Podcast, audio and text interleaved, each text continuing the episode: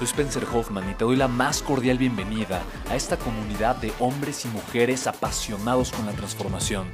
Y es que sabemos que así tiene que ser la vida, habiendo tantos con la mente confundida y plomo en el corazón, desperdiciando su potencial y dejando su vida para después, para nunca.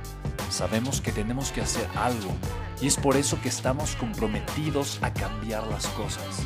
No somos uno más del montón y pasamos desapercibidos. No le hacemos caso al miedo ni huimos del dolor de pagar el precio. Y sobre todo, no cargamos con el pasado ni con el arrepentimiento porque vivimos en el presente. Creemos en la grandeza y la creamos. Creemos en quienes lideran con su inteligencia y su pasión y en quienes construyen un imperio con su potencial a pesar de venir de la nada. Aquellos que podemos llamar imprescindibles porque sabemos que ser uno de ellos es cambiar al mundo y dedicar la única vida que tenemos a construir un legado. Bienvenido a tu podcast, Una vida, un legado.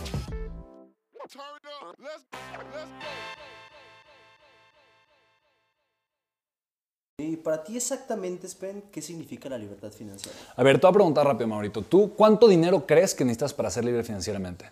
O sea, si, si piensas un estimado rápidamente. Un millón de dólares. Un millón de dólares, ¿cuándo? Tenían mensuales. mensuales, ok. Y eso es lo que dice la mayoría de la gente. Típicamente las personas creen que para ser libres financieramente requieren de muchísimo dinero. Y la realidad es que la libertad financiera no necesita de tanto dinero. De hecho, cualquier persona puede ser libre financieramente en poco tiempo si sabe construir la libertad financiera. Ser libre financieramente significa que tus ingresos residuales Ingresos residuales es dinero que tú ganas mientras duermes. Es igual o más grande que tu costo de vida. Por ejemplo, el lugar donde vives, ¿cuánto te cuesta pagar el lugar donde vives? 20 mil pesos. 20 mil pesos mensuales. ¿Tu coche, cuánto te cuesta pagarlo mensualmente? 5 mil pesos mensuales. Son 25. ¿Qué otros gastos tienes? Mm, comida, alimentos. ¿Ok? ¿Cuánto te gastas en eso? 7 mil. 7 mil, ¿ok? 32, ¿cuánto más?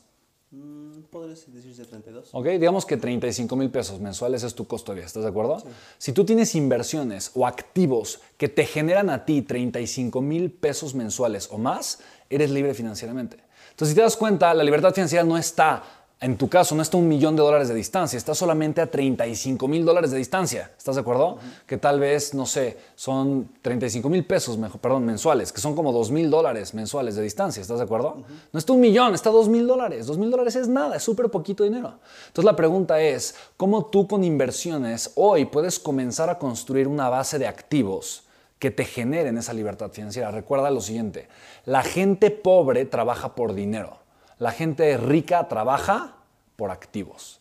Y esta gran diferencia te puede hacer ver que probablemente tú has ganado la cantidad de dinero suficiente para construir una inversión o un activo que te dé 35 mil pesos mensuales. El problema es que el dinero tal vez te lo has gastado y eventualmente ese dinero termina yéndose eh, al dueño de la marca de tu camisa Hugo Boss eh, o al dueño de, la, de, la, empresa que fabricó tus pantalones o termina yéndose a los dueños en Seattle de Starbucks, ¿me explico?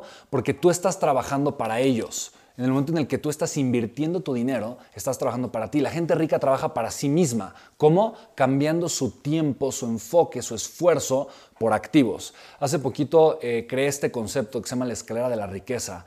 Y en este concepto eh, lo que puse, eh, a final de cuentas, fue qué es lo que los seres humanos utilizamos para construir nuestra riqueza.